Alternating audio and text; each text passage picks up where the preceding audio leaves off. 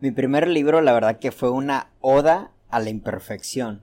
Tequila y Olvido fue un libro que escribí por allá del 2018. Lo publiqué por primera ocasión en el 2019, meses antes de la pandemia. Este, y la verdad que es un libro que adoro mucho porque justamente fue el primero. Y por ser el primero tiene muchos errores que poco a poco he ido mejorando para ya no cometerlos. Pero el simple hecho de haberlo publicado, la misma intencionalidad de haberme aventado a publicar un libro, es lo que me sacó de la idea de no hacer nada.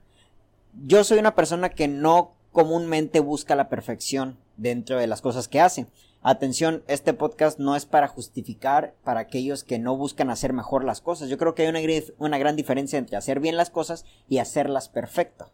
Yo creo que la cuestión de hacerlas bien es realmente poner todo el conocimiento que está a tu alcance, todas las herramientas en su mayor disposición todo tu, tiempo, toda tu entrega, todo tu compromiso para poder sacar lo mejor que puedes hasta ese momento, reitero, con las capacidades y conocimientos que tienes.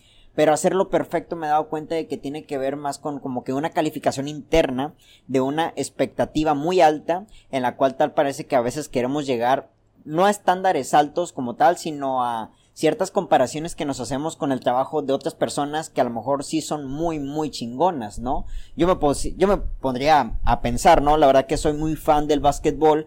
Hay un jugador, este, muy conocido que se llama Stephen Curry, que es quizás ya el tipo, el mejor tirador de todos los tiempos del baloncesto. Y yo me pondría a pensar, bueno, él tiene casi un tiro perfecto. Y digo casi porque evidentemente también falla tiros, pero la verdad es de que el tipo tiene un talento enorme para clavar la pelota a metros y metros de distancia. De hecho, por ahí existe mucho el chiste, el, comentario gracioso de él de que es el único jugador que vemos que se enoja por no encestar una pelota a mitad de cancha. Encestar una pelota a mitad de cancha tiene que ver más con suerte que con puntería, pero la verdad es que este tipo tiene mucho talento y lo logra. Eso es por parte de su práctica, ¿verdad? Pero podríamos pensar de que alguien quizás considera lo que hace Stephen Curry como algo perfecto y al momento de que lo está haciendo quizás no llegue a ese punto porque Stephen Curry lleva años y años a gran nivel en la NBA y pues seguramente quien lo está intentando quizás no es jugador de la NBA, a lo mejor ni siquiera es jugador profesional y quizás no tiene los rivales que tiene Stephen Curry, por lo tanto no tiene el desempeño dentro de la cancha y por lo tanto quizás no puede llegar a ese tipo de perfección que él o ella haya nombrado. Lo interesante de la perfección es de que tal parece que nos está llevando a una acumulación de estrés, a una acumulación de trabajo, pero sobre todo a una acumulación de procrastinación en la cual nunca terminamos las cosas porque nunca lucen perfectas y nos desanimamos porque entonces nos consideramos que no somos lo suficientemente buenos para llevar a cabo cierta tarea o llevar a cabo cierta meta. Este podcast lo estoy grabando aquí afuera de mi casa para que se escuche el ambiente, a ver si no es que ahorita mi perrita empieza a ladrar, pero lo hago con esa intención de, de no ser una persona perfecta buscando la imperfección y desde ahí la oportunidad de hacer las cosas y entregarlas. Vuelvo para atrás, Tequila y Olvido es un libro que yo publiqué con muchos errores ortográficos. De hecho, el primer libro, mucha gente me ha preguntado cuando publico fotos de Tequila y Olvido con su portada blanca, me dicen, oye, ¿tienes la versión en blanco? La versión en blanco fueron nada más 50 libros que yo publiqué, porque fueron mis primeros 50 libros que imprimí. Y la verdad es de que tenían muchos errores ortográficos. Eh, los poemas al momento de convertirlo en PDF se me se me cuatrapearon las páginas, hay páginas en blanco con números, hay poemas sin número de página, hay poemas que se mezclan con otros poemas. La verdad que mi primer impresión de Te quiero olvido es una oda a lo que no debes de hacer dentro de un podcast. Dentro de un podcast, dentro de un libro, no tal cual, me fui con la idea. Dentro de un libro. ¿Saben? Porque es un libro realmente con muchos problemas, no solo en la ortografía, en la, en la gramática, sino también en la impresión hasta en el tipo de papel que elegí, pues la verdad es que estaba muy corto de dinero y no tuve para pagarle exactamente a alguien que me ayudara con ortografía, alguien que me ayudara a elegir bien la página, a editar siquiera la, el, el, el tema de las páginas interiores y la verdad que es una oda, reitero, a lo que significa no, cómo no imprimir un libro. Pero me aventé y haberme aventado a eso me llevó a volver a intentarlo. Bueno, ya, ya imprimí mis primeros 50 libros mal, ¿sabes? Pues ahora tengo el conocimiento de que dónde vi mi error y puedo mejorarlo para hacer un trabajo cada vez mejor, ¿saben?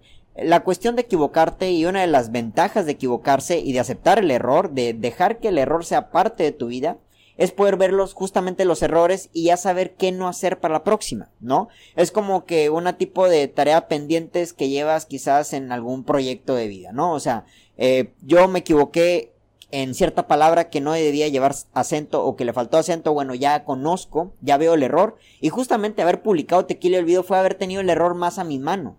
¿Saben? Porque ver el error en la mente no es lo mismo que verlo en las manos. Es mejor verlo en las manos porque al menos ya lo aceptas. Te perdonas, continúas y modificas. Pero si lo ves en la mente en ocasiones, puede que ni siquiera lo estés viendo. Por el miedo a verlo, quizá. Y como no lo ves, quizás no ves a detalle donde realmente te estás equivocando. Yo soy mucho la idea de que hay muchas cuestiones en la terapia, por ejemplo, que puedes trabajar, pero que a lo mejor no van a ser suficientes hasta que no estés dentro del área donde esas cosas te están afectando. Un ejemplo, soy de la idea de que si tienes algún problema, alguna tarea pendiente dentro de tus relaciones amorosas y estás soltero, puedes ir a terapia, a trabajarlo, claro que sí, pero requiere quizá que te adentres a una relación amorosa para que lo veas con mayor atención, ¿sabes? Entonces con Tequila Olvido lo vi. Cuando, cuando, lo publiqué, vi todos esos errores y pude modificarlos y pude hacer un mejor libro para la próxima. Y así, me sigo equivocando, y me recuerda mucho una canción de Matia Chinaski, un rapero uruguayo, que dice en una de sus canciones, me he equivocado tanto que ya no me he vuelto a equivocar. Y así he mejorado hasta, hasta ahora que, que ya soy yo quien edita mis libros internamente, ya soy yo quien, quien tiene los contactos suficientes para delegar ciertas tareas en las cuales yo no soy tan bueno como otras personas, y eso ha hecho que mi trabajo sea cada vez mejor. Hace poco acabo de publicar mi tercer libro, todavía está en preventa, para que lo consigan para ti que ahora vuelas y me he dado cuenta de que tiene un error ortográfico. De hecho, yo lo consideraría más, más que un error propio, así como tal, que al final del día yo lo cometí. Un error de simplemente, pues, mala percepción de alguna palabra, ahí directamente en donde se me fue una letra. Pero lo interesante de todo esto es de que, wow, si comparo el primer libro al libro que tengo ahorita, la verdad que la cantidad de errores ha disminuido de una en, un, en un número increíble de cantidad, ¿saben? O sea, Tequila Olvido tiene más de 50 errores y este libro al momento le he encontrado nada más uno. Y esto es muy interesante porque justamente haber intentado todo esto, haber trabajado todo esto, es lo que me ha llevado a poder ver mi error, a poder enfrentarlo y a corregirlo y así mismo mejorar. Pero la perfección nos está acabando cuando realmente no nos damos la oportunidad de equivocarnos porque justamente la perfección no emite error. Un trabajo bien hecho puede ser un trabajo que tiene errores, pero tal parece que un trabajo perfecto es un trabajo que no permite errores. Y la perfección la verdad es que hay que entenderlo como parte de algunos cuantos. Y seguramente esos cuantos también se equivocan y no lo vemos. ¿Cuántas veces se ha equivocado a los grandes? Perdón que ponga mucho ejemplo a los, a los futbolistas, a los deportistas, pero yo soy una, un joven que ve mucho deporte. ¿Cuántas veces no hemos visto equivocarse a los grandes jugadores? A Messi, a Ronaldo, a Stephen Curry. ¿Saben? Una frase justamente de Michael Jordan dice de que muchas de las veces fallé el tiro más importante del partido por el cual mi equipo perdió. Y justamente ese, esa acumulación de errores es lo que me ha llevado a ser cada vez mejor. Pero las personas que nos, que nos hemos llegado a involucrar, las personas que se involucran en, el, en la perfección, en ocasiones no avanzamos porque no nos estamos permitiendo errar. Y bueno, ahí me voy más profundo. ¿Por qué nos permitimos errar? Puede ser por varias opciones, yo aquí después de todo no soy psicólogo, pero yo creo que si rebusco un poco en mi historia, creo que en ocasiones es porque nos sentimos invalidados, avergonzados o hasta criticados por cosas que hicimos de niño y justamente no se, nos presionó, ¿no?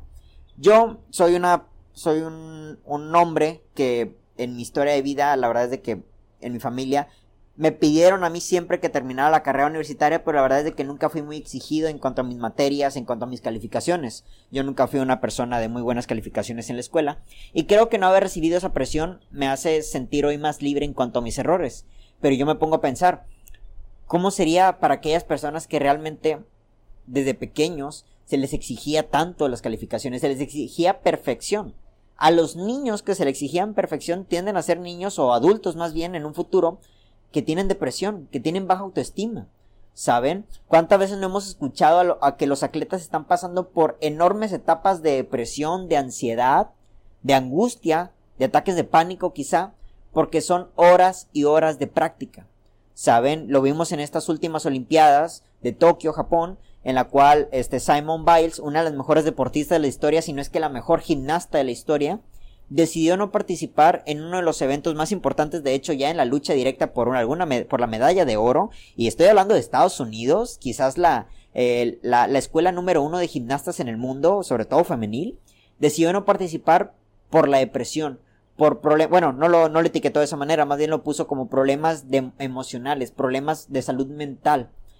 Priorizó su salud mental por, por, una, por una, una calificación, por una premiación. Para empezar, Simon Biles es la, la, máxima ganadora de medallas en la gimnasta. O sea, la, la tipa ya no tiene que demostrarle nada a nadie. ¿Saben? Y aún así, había gente que quizás estaba esperando algo de ella.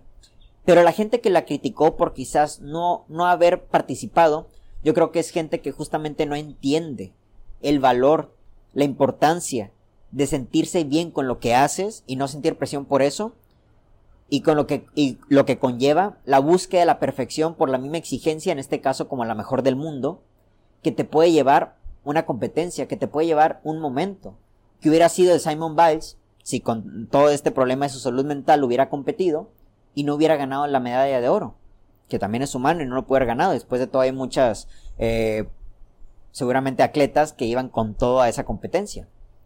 Pues seguramente le hubiera ido peor en su salud mental. ¿Saben? Porque ahora no solo, no solo cargo el peso de no pasarla bien con lo que hago, sino que ni siquiera estoy obteniendo el resultado que la gente espera de mí. La perfección tiene mucho que ver con la autoexigencia que nos dieron desde pequeños, así lo veo yo, y a su vez con la autoexigencia que nosotros hemos decidido adoptar para nosotros mismos y sobre todo con estar viendo los resultados de los demás. Como los demás vemos en redes sociales, otra vez me quejo de redes sociales, es increíble, bueno, no quiero sonar como queja, igual tengo mis, mis cositas, ¿verdad? Pero yo creo que es un tema muy a, a profundizar, como las personas siguen mostrando la parte bella de sus vidas en las redes sociales, tal parece que todo es perfecto en sus vidas. Todo es perfecto en su entorno. Es perfecto todo en su relación, en su trabajo. ¿Saben? ¿Cuántos artistas, cuántos deportistas, cuántos millonarios hemos escuchado que como quiera la pasan mal? Es que justamente nada es perfecto en la vida. Siquiera poder atender esa no perfección es quizá lo que nos puede llevar a una vida más plena. Porque aceptamos el error. Aceptamos que las cosas no van a salir a veces como queremos. En ocasiones puede que salga el resultado totalmente adverso el resultado totalmente opuesto. Y así es la vida. Al menos con alguna de las cosas que no podemos controlar. Y con las cosas que sí podemos controlar, en ocasiones tampoco nos puede salir perfecto. Pero el buscar la perfección, tal parece que sigue siendo parte de una, una generación que hemos sido educados por padres quizás muy estrictos. Por padres, reitero, no lo hacían con mala fe, lo hacían también desde un punto muy, pues vale, buscaban lo mejor de sí mismos, ¿no? Buscaban que su hijo obtuviera, que su hija obtuviera los mejores puestos en la escuela y por ende una mejor calidad de trabajo, una mejor oportunidad de trabajo. Y hoy en día el mundo ha cambiado y tal parece que ya ni siquiera los más listos son los que están ganando en la vida, sino están ganando los dispuestos.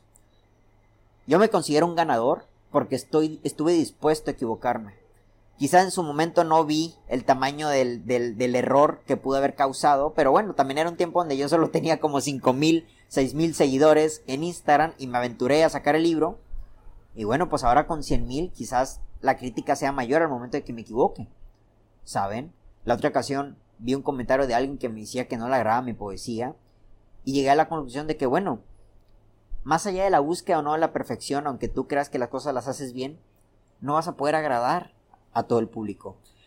Y yo creo que satisfacer a las personas, dejando a un lado lo que realmente te gusta hacer por satisfacer a los otros nada más, yo creo que es otra, es otra de las lenguas de la perfección. Porque justamente imagínate caer en la perfección algo que te gusta y no disfrutarlo por lo mismo, a llevarlo al punto de disfrutar algo que no te gusta y ahí mismo también buscar la perfección para agradar a personas imperfectas. La perfección es muy maravillosa, cuando tal parece que la conseguimos. Y yo creo que la palabra perfecto me encanta, porque al final del día es como que una aceptación de las cosas. Perfecto, estoy en el lugar perfecto, estoy en el lugar adecuado, estoy en el sitio correcto. Hasta aquí me ha llevado mis pensamientos. Trabajo y hago lo mejor que pueda para ir a otro sitio, a otra posición de trabajo, a otra a otro mundo interno. Pero ahorita estoy donde merezco y está bien. Me aplaudo, soy mi, mi fan número uno y prosigo. Pero la perfección nos está llevando a fracasar en nuestros planes más humanos, no solo en lo laboral, también en lo emocional, en las relaciones de pareja, porque hasta exigirle al otro que sea perfecto es también conseguir algo que nunca va a llegar, porque somos seres imperfectos. Si nosotros planeamos tener una relación con alguien perfecto, la verdad es de que vete, vete considerando persona solitaria el resto de tu vida. Y justamente no me voy para la otra cara de la moneda, las personas que, que trabajan mucho, que se esfuerzan demasiado por ser la persona perfecta para el otro. Y reitero, tú puedes ser un gran novio, una gran novia, y eso no significa que al de enfrente lo vas a tener contento con todo. De hecho, la percepción tuya hacia ti, del otro, tiene que ver más con el otro que contigo. Y entender esa parte es también dejar fluir y acercar a las personas que te quieren, personas que te van a aceptar como eres y personas que te van a querer así de imperfecto, imperfecta seas. Y el día que hagas las cosas bien, el día que tal parece que llegaste a esa perfección, es gente que te va a aplaudir. Pero la perfección nos está lastimando en muchas áreas de nuestra vida y yo creo que estamos en la generación con la búsqueda de la perfección más grande de la historia, porque en redes sociales vemos que a todos les está yendo con madre. Reitero, esto no es un podcast para que tampoco caigas en la mediocridad, este no es un episodio para que entonces no hagas lo mejor posible, sino que es un episodio para que aceptes el error, para que la imperfección sea parte de tu trabajo, sea un lenguaje de tu trabajo. No vas a iniciar, tu primer libro no va a ser quien, lo que te vaya a dar el premio Nobel de literatura, o quién sabe. Tu primer podcast no va a ser el mejor, el más escuchado de todos. Tu primer video no va a ser el más sintonizado, el más compartido. ¿Saben? Justamente las personas que han llegado a esos números, a esos, a esos estándares, son personas que tuvieron que hacerlo una y otra vez hasta clavarla. Y ya lo hablé de esto en un podcast anterior que hablo de la cantidad y de la calidad, donde justamente la cantidad te lleva a la calidad, ¿no? La repetición del mismo error, la repetición, no, del mismo error, sino la repetición la, de la misma actividad te hace mejorarla cada vez. Y como lo puse en ejemplo en aquella ocasión de, de tomar una buena fotografía, quizás hasta la fotografía 70, claves una buena fotografía. Es, no, de hecho todavía no, Quizás puede ser hasta mi cuarto libro cuando realmente ya no me equivoque en ningún error ortográfico. hoy llevo el tercero y ya encontré un error. ¿Saben? Bueno, es un fe, más, más yo creo que es como que un fe de ratas. Ya que consigan el libro lo verán. ¿Saben? En, un, en una palabra. Ni siquiera en todo el poema, en una palabra. Que se me fue una letra. Pero bueno, pues lo mejoro. En mi primer libro obtuve muchos errores. Pero fue gracias a no buscar la perfección y sí al ímpetu al estar dispuesto a la crítica y así, a, más que nada, a disfrutar lo que, lo que tanto me gustaba como era escribir y compartirlo a los demás, lo que me llevó a ver mis errores en físico, tangible, tenerlos a la mano y poder corregirlos y mejorarlos. Estoy a punto de cumplir cuatro años de, de un trabajo arduo de poeta. Lo empecé a finales de 2018 a principios del 2019 podría decirse también. Y creo que han sido cuatro años maravillosos en los cuales me he equivocado mucho. Y me da mucha paz pensar que me voy a seguir equivocando. De hecho, lo digo ahorita mismo y wow, sentí algo interno. Sentí que liberé algo, ¿saben? Me voy a seguir equivocando. La perfección, la perfección no existe. Deja de buscarla. Deja de intentarla y quien te la pida es porque a sí mismo, a sí misma se exige mucho. Y hay que entender la historia de la gente. Quizás estamos ante gente que en su vida le han exigido tanto y eso ya no tiene nada que ver contigo. De hecho, hay que compartirles este tipo de mensajes para que puedan remediar algo que quizá a ellos o a ellas les ha afectado mucho en su vida. Y si tú eres una de esas personas, te invito a que el error sea parte de tu vida. Invítate a equivocarte. Acércate al error. Date la oportunidad de estar en sitios donde te puedas equivocar. Es más, y lo dije en un comentario que por ahí hice en alguna de mis historias, equivócate de adrede. Equivócate porque lo elegiste equivocarte. Nada más para ser parte del error, para ser el error más bien parte de tu vida. Mi nombre es Héctor Mario y que tengan todos muy bonita noche. Hasta la próxima.